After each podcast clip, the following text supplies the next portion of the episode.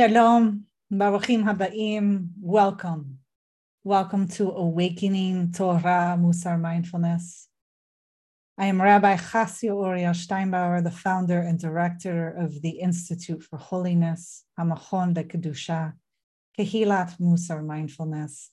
Delighted to have you in our weekly public offering of Awakening on Sundays at 12:30 Eastern Standard Time and 7:30 p.m. Israeli time.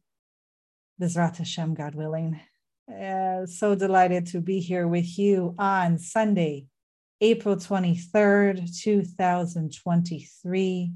Today, in the Jewish calendar, the Hebrew calendar, we are facing um, so many numbers and dates now. We are on the second day of the Hebrew month of Iyar. We just had the new moon, Rosh Chodesh. We're members of the Institute, which you're all welcome to join. Uh, came together to celebrate Rosh Chodesh, the new moon of Iyar, and to celebrate my birthday. What a beautiful thing, Baruch Hashem. Uh, the Hebrew birthday was on Friday, which is the Lamed of Nisan, the 30th Nisan. Rosh Chodesh, uh, and uh, the Gregorian, the uh, secular birthday fell on Earth Day on Shabbat on uh, the 22nd of April. So it's an honor. Um, one of our other mm, uh, practitioners of Mussar Mindfulness and one of the uh, Vadim that I teach, Emily Fox, celebrated her birthday on Shabbat on Saturday. And so it's a great honor. If your birthday has passed or will come up, uh, please let me know. And I would love to honor and celebrate you. And you are welcome to sponsor in honor of anyone, uh, one of these sittings, one of these teachings. So we're going to honor right now uh, Carolyn Benson, who is a beloved Torah student of mine. We meet weekly to learn Torah and Hebrew grammar, biblical Hebrew. It's quite lovely and beautiful. And she has uh, sponsored this sitting today in honor of my 49th birthday. So thank you, Carolyn. Delightful to have all your sponsorships in support of the Institute. And so, in honor of my birthday, I invite you all to give what you can to this beloved institute that we all so delight in, this amazing center in, of the world that is the only that combines Theravada Buddhism, of the Dharma, of the knowledge from the Buddha, the wisdom of mindfulness with Mussar practice from our beloved Jewish tradition. So, if this is meaningful to you and you feel that this institute is very important, has a place in the world, and is really bringing God's good, which is our, our intention, may we merit this, please give any amounts in honor of my birthday of the Institute Delighted to have you. You can find all the donation information at the website of kahilatmusar.com. So, what are we covering today? We are covering yesterday's Torah portion, the Parsha, which was a double Parsha. You're going to find three double Parshiot in Vayikra and Leviticus, and obviously lots of uh, theories and reasons why. Uh, my my theory is just that Leviticus is the most dip- difficult book, Vayikra, for people to study and understand and relate to. And so our rabbis in their in their wisdom decided to create these double parshiot to have us get more quickly through the book.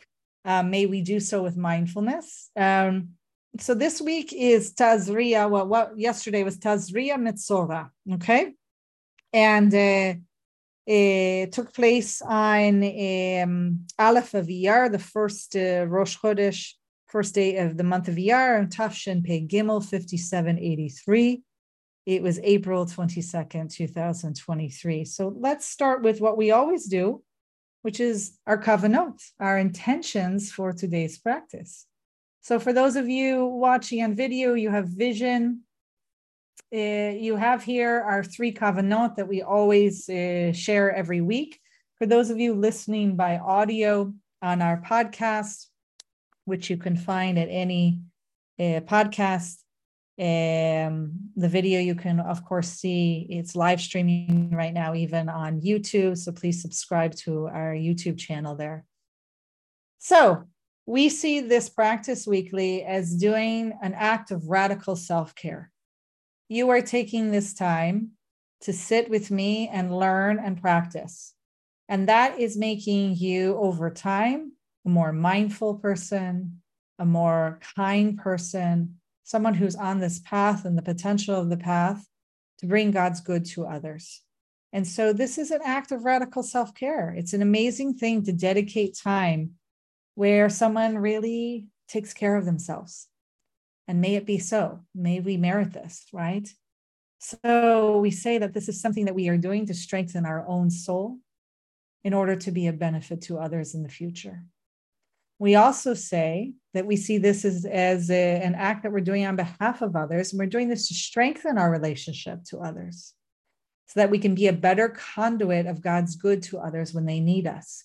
So, by learning and practicing in our mindfulness meditation and really practicing around the midot, the soul traits, we are really allowing us to be fully present in our relationships to strengthen them. And the final thing is doing that we're strengthening our relationship with the divine, Bezrat Hashem, God willing. So this is something we're doing, obviously, to strengthen that relationship so we can be a better conduit of God's good to others when they need us. So may we merit this, that all beings be free from harm and suffering, that have health and joy, and all the beauty and potential and possibility of this world. And may we all work towards it. So we are ready to jump into what is going on uh, with this uh, Torah portion this week, double parsha. Okay, so in the Torah, and this is this is going to come across as uh, new, even though you might be thinking, what? How did they even develop this? How do they do this? In the Torah, in the Hebrew Bible, a person and our ancestors were now being taught through these chapters is either tameh, impure, or tahor, pure. Now, you notice I'm not saying unclean and clean. It has probably nothing to do, or maybe 5% sometimes, about cleanliness the way we understand it today, of why we use soap and water. This is much more about something that I think we eh, have very little understanding of and appreciation that we don't practice today so much. We don't, I mean, people will try to make connections to Natilat Yadayim, the ritual washing of the hands before we eat. Um, they'll tie it to the practice of Nida, the menstruating woman, and what's called Taharat Mishpacha, the family purity laws. They'll tie it to some other practices, but really, the day to day of walking around that I'm either tameh, I'm impure, or I'm pure, those days are lifnei pam. Those are those days are gone. And the most modern practitioners of Mussar mindfulness and of Judaism are not walking around with that mindset, and it doesn't affect whether or not they perform mitzvot. It doesn't affect whether they enter a synagogue. It doesn't affect whether they show up in Israel if they don't live here and go on or near the Temple Mount. It's very different. Okay. So much so that we might not, we have to have the humility in this practice to be open to learning and questioning and to realize that we're not going to understand everything. We're just not. Like our ancestors have passed down their lives, their ancient narrative, their ancient texts of 4,000 years ago how they saw things and how they practice, and sometimes it's not going to relate. So this is one of them. So you're either tame or tahor, you're either impure or pure. Obviously, it can mean many things. And sometimes it can be a way to, that we describe a person's character, right? We can actually say, oh, that person is pure of heart, or we never say they're impure of heart. But we have this idea that if someone's good and kind, an upright character, they have a pure character right? And then uh, uh, obviously and this is much more uh, in alignment with the torah usually is that this this world of purity and impurity is much more technical. It's on a level between uh, between the divine and our ancestors of what's expected of them of how the state that they are to be in in order to approach the mishkan to uh, to give offerings so it's, it's, it's it can be something even triggered outside of a person, unrelated to a person's heart or character, right? So the the key example will be um, a, a woman who is just given birth. She has nothing to do with her character that she's suddenly in a state of impurity, most likely caused by the birthing and the child and the whole process and blood loss. Um, and it has nothing to do with her character. Like she didn't cause a, so for instance, when she has to bring a sin offering in addition to an olah, uh, you know, she's in an impure state uh, for a while, depending on the gender of the child. Um, I should more like say uh, the genitalia of the child that's born. Um, and um, it, this it's not about her character okay? It, it, it's not as if she's done anything bad. Like she hasn't we don't say oh she has to bring a sin offering because she gossiped before she gave birth or during or after. Like that's not that's not on the map okay? Um so obviously someone can be tame through uh, impure through having things on their body what we will cover a little bit later what known as sa, uh, tzara'at um, you know, we don't, it's a skin disease.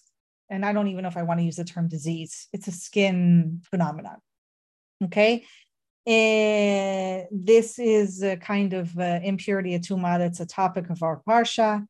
You can also become impure by contacting a dead body. And this is considered by our ancestors, our rabbis, uh, to essentially be uh, avi avot tum'ah, right? The, the grandfather um, the great ancestor of Tuma, right? The, the, the, the, I don't want to call it worse. That sounds like a judgment.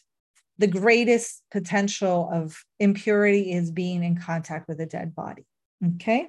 So um, you can also come impure when you're in contact with someone or something that is impure, uh, whether it's a person that may be having um, a seminal emission or a woman having her period, um, or you come across a dead animal, whatever it might be. And these are all potentials for that. And so, why does this matter? Because all of a sudden now we've received this way of being and bodies of law where um, one cannot approach the Mishkan and the temple and offering, I don't want to call it temple, uh, sanctuary, the tabernacle, um, cannot approach it if they are in a state of impurity. And in particular, this is very important to the Kohanim, the priest who will serve. They have to be very careful that they're not, because no one can enter the Mishkan that's uh, impure. So this is essentially the topic of um, of our this week's parsha. As I said, it's a double parsha. It's Tazria Metzora. Um, there's lots of uh, description of what has to happen. If, for instance, you have the skin phenomenon known as tzara'at, uh, you have to stay alone outside of the community with your hair uncovered and clothes torn. Sounds like a mourning procedure. Sounds like uh, potentially shaming, although that's a value judgment. Not sure if it's there. Um, could be punishment oriented, uh, most of the scholars will say that it's not a concern, that it is a contagion. It is not a health issue. And how, what's the proof for that? So, uh, Rabbi Dr. David Hoffman, and his work on Vayikra and Leviticus, goes to great pains to show, uh, for instance, at the time of the um, of the Beit Mikdash of the temple, um, it was actually a procedure uh, and it's documented that uh, the the Kohanim were ordered or agreed upon that they would not go out looking or responding to any calls for looking for anything tame on people, their clothing, their houses, whatever it might be. Any they wouldn't they wouldn't do that job, which is like the key job of a Kohen. You thought the key job of the Kohen was running the Mishkan. sudden you read this and you're like, oh, they're dealing with millions of people on a daily basis who are constantly coming into contact with impurity. So they're constantly having to go out and manage this impurity. And that's really, in some ways, the daily job of the Kohen. So we know that during the time of the temple, according to the work of um, David Hoffman, that this was suspended during the um, um, what's the term in English? Um, ugh, the festivals, the three uh, regalim, the three major festivals of Pesach, Sukkot, uh, Shavuot, and Sukkot. That the pilgrimage festivals. There we go. Thank you. So when our ancestors used to come as pilgrims, and that that looking or answering uh, the call to come look at something that might be impure, person, place, thing, was suspended was suspended. So if, if it were a concern of cleanliness, of contagion, of a health issue, it would have still happened during the pilgrimage festivals. They still would have been concerned with it. But the fact that it was suspended is telling you this is about something else. This is something that we don't fully understand, right? So what what what else do we think it's what what is it? um, you know, it's it's really um something between God and uh, our people.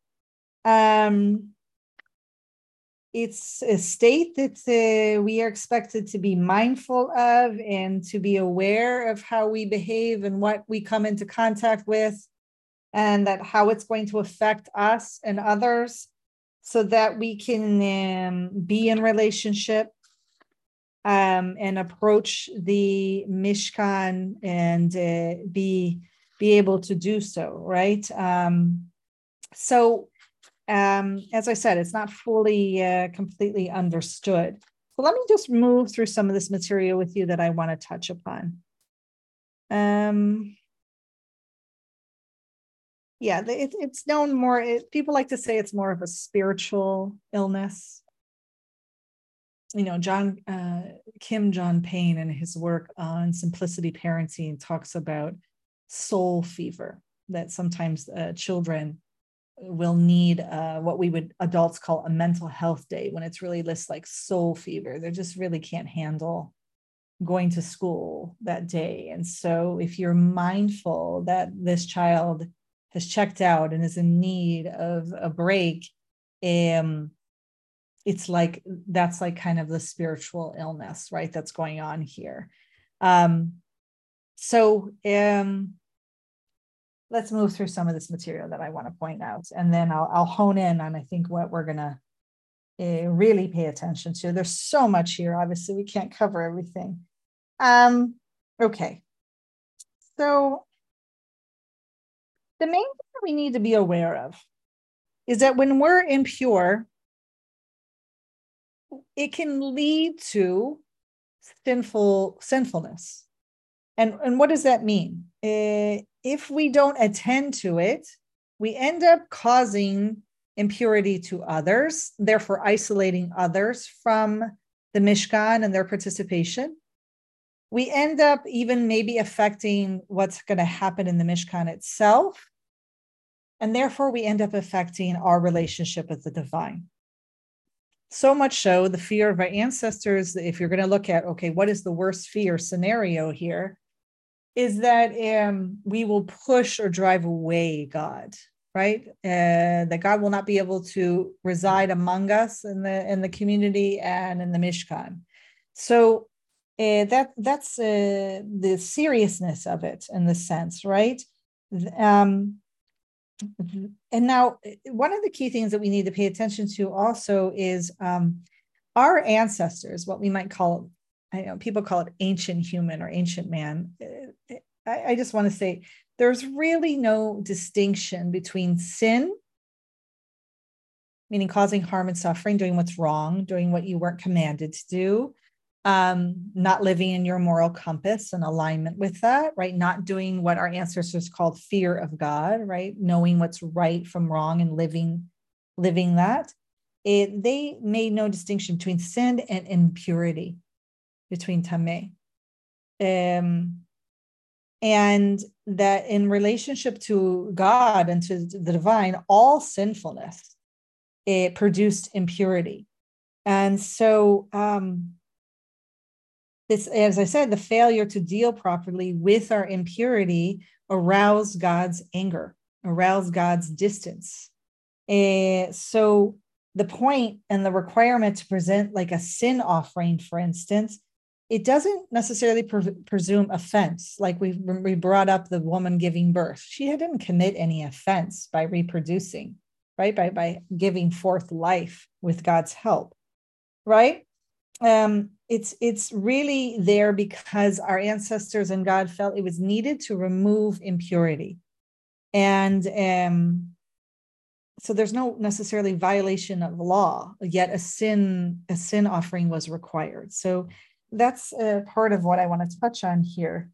Now, there are certain uh, phenomenon that our ancestors basically began to assume it was a punishment sent by God for our wrongdoing.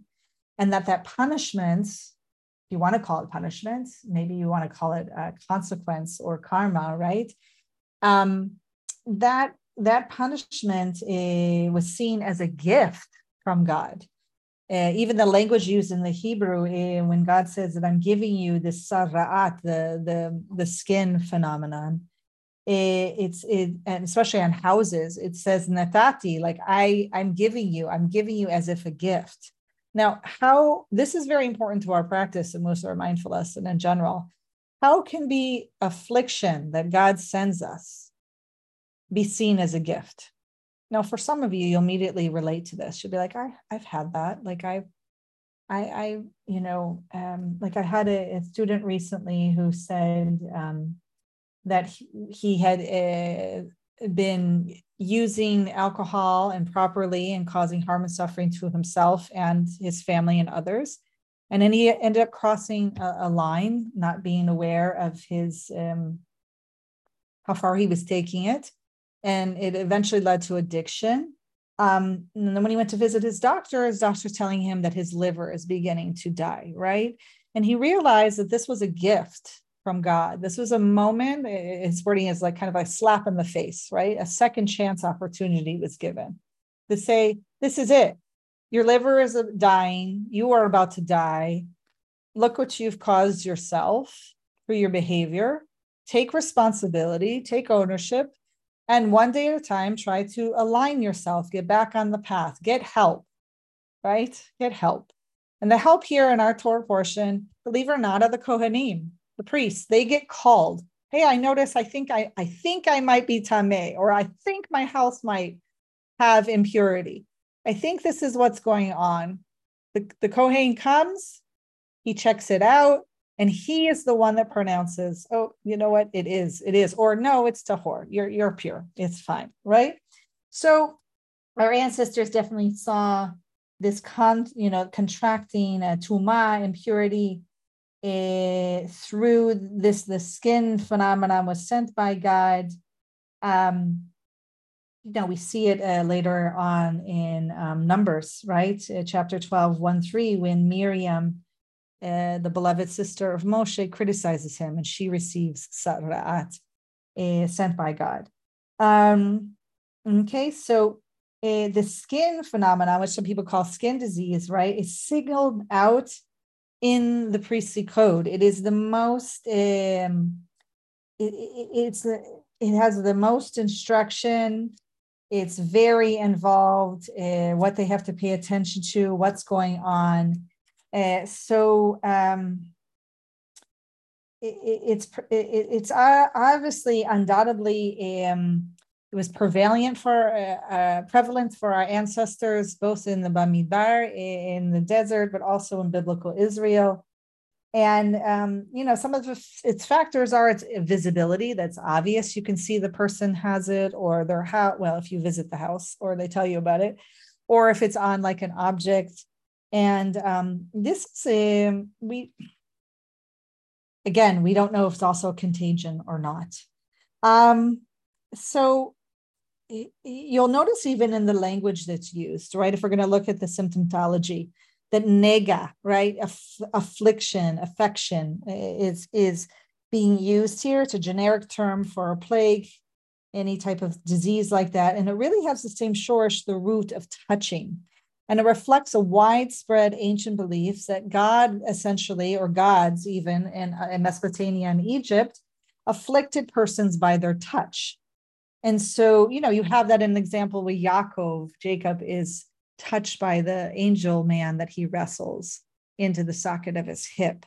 Um, so, this uh, being touched is a general term for affliction Um, it's really seen as someone suffering disease or phenomenon as a punishment from God. And this is what we have here in this skin skin phenomenon. Um, so, what is the behavior, right? And how does one purify themselves? First of all, that that that one can even purify themselves. Let's just let's just say that for a second right? That our ancestors made sure that was built in that even if you are sinning or not, and that phenomenon happens to you, either given by God um, or that you're just required to bring an offering because you're in a state of tuma, of impurity, that there's always a way out, that you want to shift towards purity, right? Towards the taharut, right? To be tahor, because you want to be able to participate in the communal system uh, the institution of the Mishkan and, and to be able to give offerings, right? And, and, and some of this happened through great ritual, right? Of either isolation or shaving of eyebrows, the beard, and the hair if you had a beard, um, to isolation, to uh, sometimes just having to remove things from the house and not be in the house, to ridding the item, through maybe even just immersion in the mikveh. Um, to just carefully watching. There were all sorts of procedures. And then eventually one had to bring an offering uh, to because of the impurity. All right. So um what else do I want to share with you? And some of the beautiful rituals also were mimicked what how we treated and how we inaugurated the priests. So, for instance, putting the blood on the ridge of the right ear, and on the uh, big toe. And this was all describes the, the installation of the uh, Aharonite priesthood, essentially. And so um, this too was uh, used to purify um, our ancestors. Um, so uh, obviously, living waters, Mayim Chamim was also incorporated. I'm trying to see what else I wanted to cover with you. Um,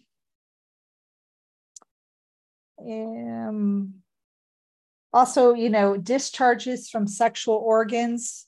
It was very important, whether it be uh, healthy ones, the normative ones, like having one vesset, one's menstruation, or ones that signify that someone was sick uh, or having a disease or a virus or illness. It, that that what's important about it is it's important to remember that in like most ancient uh, Near Eastern religions, everything that pertained to sexual organs and even sexuality had a role in the cult and ritual. And what our ancestors, decided to do is like, okay, you're going to have a role in the cult and ritual with these organs and what ends up being impure and pure, but it's not going to be brought into the temple in order to engage in ceremony or acts of actual um, sex or uh, prostitution or anything of that effect. Instead, it's going to be handled and honored outside the camp, dealing with purity and impurity, and then you are to bring an offering. So um, it's across the board and very much a part of our ancestors' lives that they learn to separate themselves, to be fully aware of what they come into contact with. Um, you know, the, the impurities threaten the status of the entire community if left untended. So, this is a communal practice, one that we can't even really begin to even touch. We don't we don't have a awareness and understanding of the impurity that's going on in our communities and how it's affecting us, whether it's done through sin or not. There's there's not that that combination. We might have a sense of it a feeling of it. We might witness it on some level but we're not to the extent where we're calling a kohen a, a priest or anyone and saying come check out this impurity it's due to my sinning or not um so that we can rectify this so i don't affect the whole community and affect our shared shared religious space, right? A shared space to be in relationship with as God commanded, as God wanted. So um, I think I will leave that here as that, and then say in closing that what do we need to pay attention here? How, does, how does this affect our practice? Why is this important? So let's look at a couple things. Um, give me a minute. Um, I think we can all relate to, even if we don't agree or think that God is causing uh, illness or disease on us because of how we behave, um, or to visit as a gift to give us a warning uh, before more affliction is put onto us. You know, it might start off in the house and then move to our body or move to our objects. Um, so I think we can all relate to, especially if we are on this path and we completely understand Dharma, right? The Dharma and about the path eh, of um, karma, essentially, that we're responsible for our behavior and it's going to have consequences, right? And um, so if we go around with, uh, with what our ancestors assumed were, were the things that were bringing on tzara'at, for instance, a proud look, meaning someone who's acting arrogantly, a lying tongue, someone who is lying, right? Using um, improper speech, not practicing shmirat lashon, uh, guarding the tongue and how we speak, you know, causing harm and suffering with our speech. Hands that shed innocent blood, obviously murder, right? That's a that's a no-brainer. A heart that devises wicked thoughts. So we're going around with harmful thoughts, either towards ourselves or others feet that are swift in running to mischief, false witness that bears lies, right? Here, here's more lying. Sowing discord among brethren, like walking around with ill will and acting out of it, right? This is so much of our practice to be aware of the veiling factors, the hindrances that arise in our lives and our practice, whether on the cushion or not, and then to realize okay how am i going to work with it this is a gift okay if you want to see the veiling factors the hindrances as a gift from god. They are. They're here to say wake up you're having this they're being sent this is your curriculum this is what you are to work on and do. Why? Because when you practice around these instead of acting out on them you have this opportunity to move through the beautiful seven factors of awakening right? Bringing more awareness kindness, uh, all that's involved in uh, balancing our midot, our soul traits, and uh, being of service to others and to God. So um, it, it really, we all can identify, even if we're not like uh, fully understanding or even living out the concept of purity and impurity, we all can understand uh, how things arise in our lives and how they end up affecting not only our lives but uh, those that we're in relationship with, with, with and realizing that we are all one that there is a unity there. What we call the unity of god is really the unity of all beings. So um, when we are choosing to ignore what is going on with us either illness is arising, phenomenon is constant um, eh, restlessness. As I said, any of the hindrances, the veiling factors, it's really an opportunity for us to practice rachamim, mercy, compassion towards ourselves, and self compassion, particularly. And for us to see the whole person, the whole being, whole body, and to be able to do that also to others. And this is what our ancestors wanted us to teach through this practice that if you look closely, even uh, here in Vayikra chapter 13, Pasuk 3, the third verse, we are told that the Kohen uh, must go out to see. The key, he, the, the priest is sent out to check out this impurity or not. And the verb to see is used twice. And we learn that first because first he needs to see the affliction, the nega, right? See what's going on. And then the second time, the, he needs to see the whole person, he's the whole situation. What's going on here? How can we bring these factors of enlightenment, right? Of awakening, of insight into the situation with the most compassion. And that's what we need to do and what we do on a daily practice of Mussar mindfulness, right? We wake up And we have to see what's happening today. What's happening with my body and my state? Am I treating myself well? Am I treating others well? Or am I walking around causing harm and suffering? So I have to see, I have to see what's in the state of what's going on. And then I have to see my whole self, and not only my whole self, all the conditions and social factors around me, right? That might be involved in what's going on with my state, what's going on with my state of my house and how I'm treating myself and others, what's going on with my state of my community, of how I might be seeing and treating my community. This is all related, very much related, right? And that's a gift, often illness or phenomenon that might be unpleasant or unwelcoming. Mm, is really a gift, an opportunity to pause, slow down, and see and investigate. And then with nurturing and non identification, to say, how can I do tikkun? How can I repair? How can I pivot? And, and that's our practice. That's where what we learn from Tazria and, and. It's so important um, that we see each other in our full entirety because that allows us to see that each of us are created in the image and likeness of the divine, that we have that spark of Hashem, of God within. And therefore, we can't uh, objectify or um, not see the whole situation or person. And then, therefore, that leads to often harm and suffering of how we treat them, right? With indifference. So, um, this is a key key insight in from these uh, this double parsha. Um,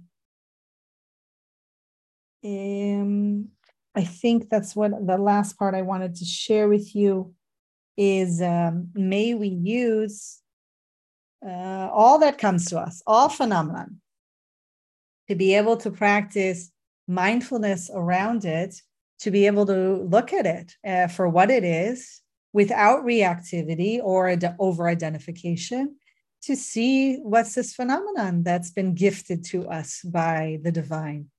And what are we going, what is the wise response? How can we take refuge in community and in the teachings and with our teachers to make the best decision on behalf of all humanity to move forward together. So, with that, we're going to move into our mindfulness meditation practice together. I invite you to assume your posture that really uh, signifies to you that I'm I'm moving into my meditation practice now. So that might be at the edge of your seat or standing or walking or even lying down. I invite you to assume either closed eyes, lowered gaze, or wi- eyes wide open, depending on who you are and your background with trauma or not, or maybe you're actually in it right now. It, you have to be aware of what you need in this moment. So do uh, do welcome that, and uh, you want to sit upright, created in the image and likeness of the divine so that you really feel dignified, which you are. And allow three deep cleansing breaths inhalation, inviting awareness, exhalation, inhalation, inviting full presence. Inviting yourself right here and now, like your, your own best friend. I welcome you to join me to be right here. Inhalation, and exhalation. And on this last one, I invite you to raise your shoulders and let go fully, letting them fall to their natural position. Ah, letting a natural smile to emerge if it's there for you. The gift of stillness, the gift of coming to that quiet stillness and silence where we are able to recognize that quiet, still voice of the divine within.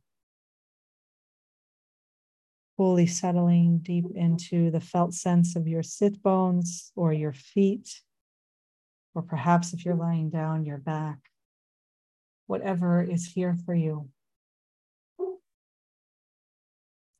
Just allowing that full recognizing and accepting what is really here.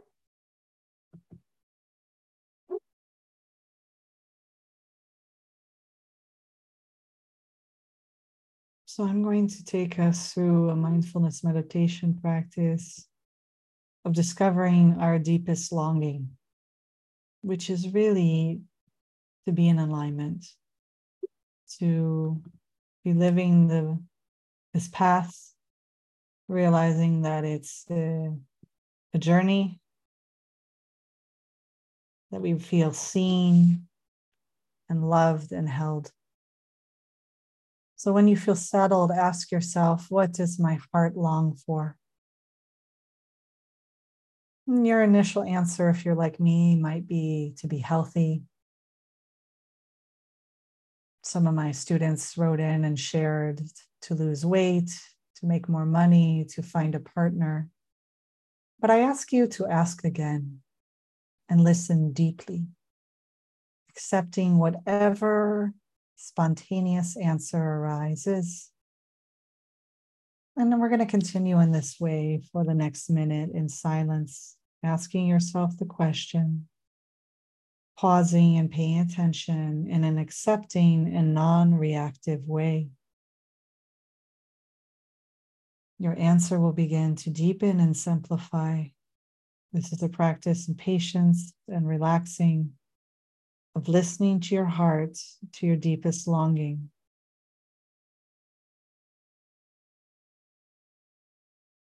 We move into one minute of silence.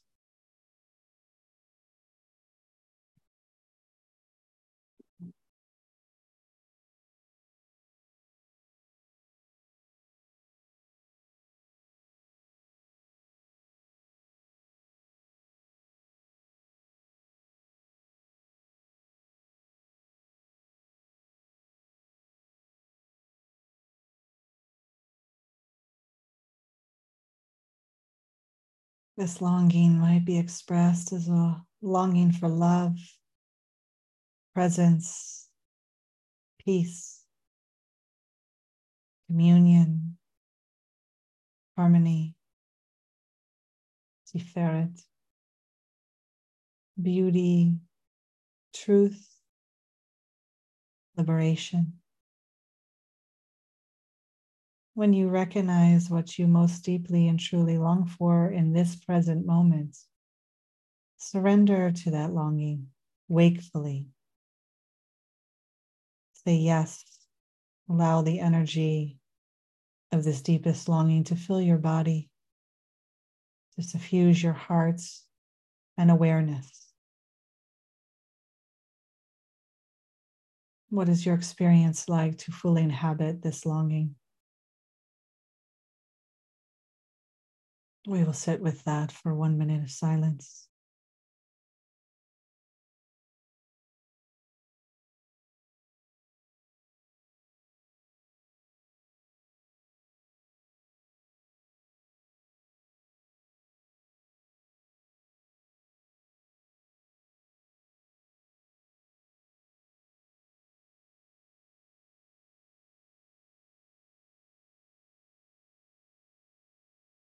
I invite you during this week of practice to explore this with your spiritual friend, where you sit comfortably facing each other.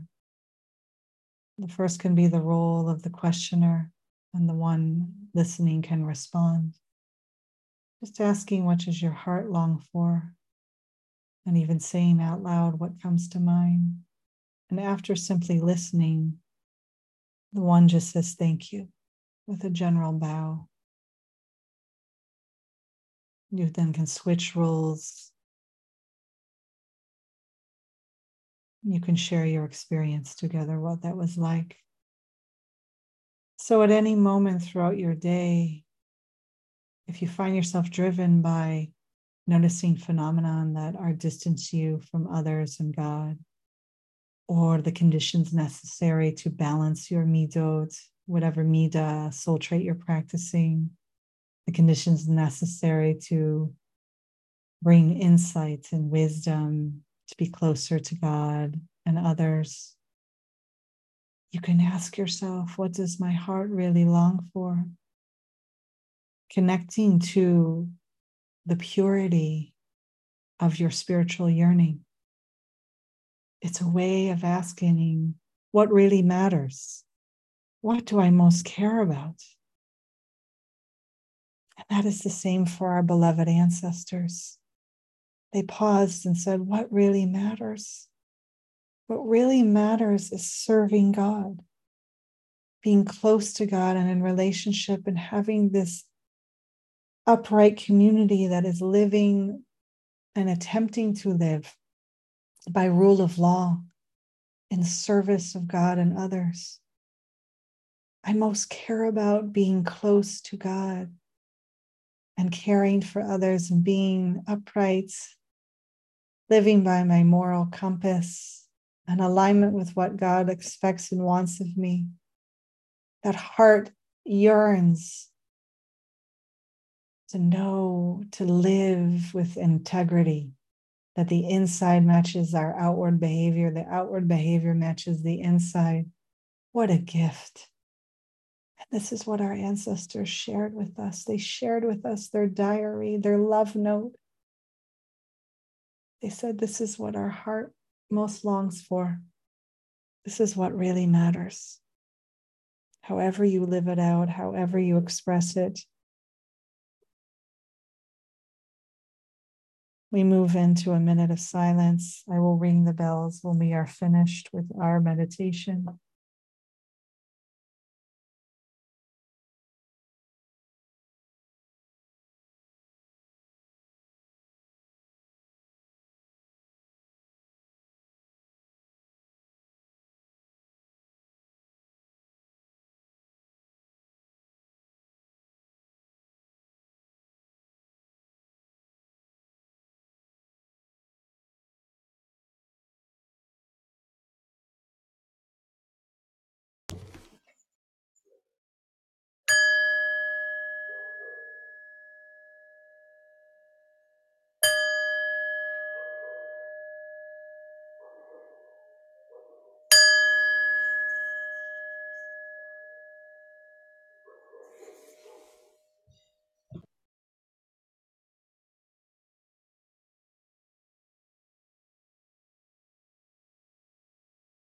If your eyes were closed for this practice, gently and slowly open them back up, allowing the light to enter.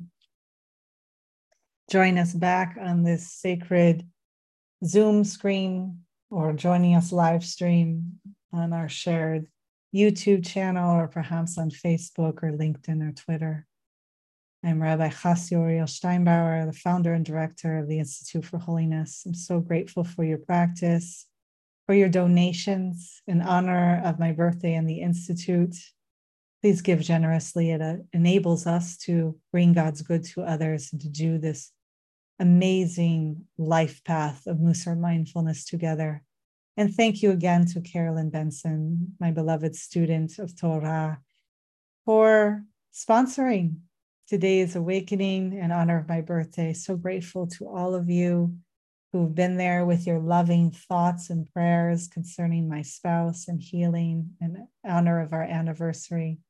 So grateful to all of you for this amazing sacred community, this Sangha, this Vad, this Kehila, this Kahal.